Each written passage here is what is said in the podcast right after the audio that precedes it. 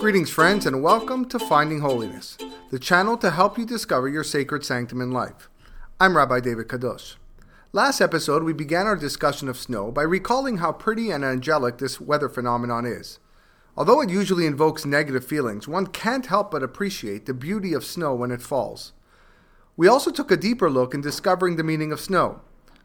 But today, what if we take a more homiletical approach and see if we can indeed make this winter weather reality more personal? King David in Tehillim, or Psalms 147, states, He lays down snow like fleece, scatters frost like ashes. What exactly is the meaning of He lays down snow like fleece? How is this statement a praise to the Master of the universe?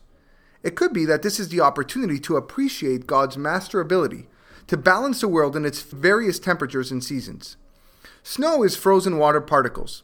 God constructed the world in a way that we are able to defeat the Arctic winter because it's surmountable. If God would make the world even one more degree colder or one more degree warmer, it would be uninhabitable. The snow that falls, the cold that is blown upon us, is spread perfectly across the globe, each country receiving the share it needs to sustain itself, like one would spread a fleece blanket. It's written that countries with, which experience harsh winters actually benefit from the snow on the ground. They would plant the seeds for the next year's crop at the end of the summer, and the snow that falls throughout the winter acts as a shield to prevent the seeds from freezing due to the colder Arctic air above. Yet another allusion to God laying down snow like fleece. I end my talk on snow with the following. The other day I was scrolling through my Twitter feed and I saw a tweet of a snowflake magnified to 50,000 times. It was the most incredible image I've seen in recent past. It had the appearance of a kingdom of palaces and castles that you would expect to see in a Star Wars film depicting a galaxy far, far away. No pun intended.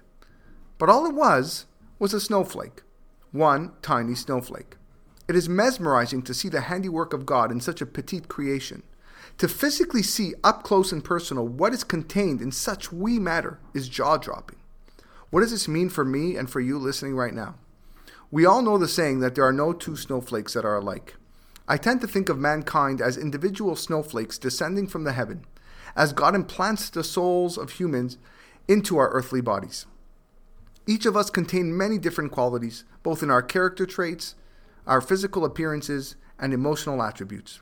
Appreciating the snowflake is appreciating the people around you for all the different qualities they possess. And that's how I found holiness in snow.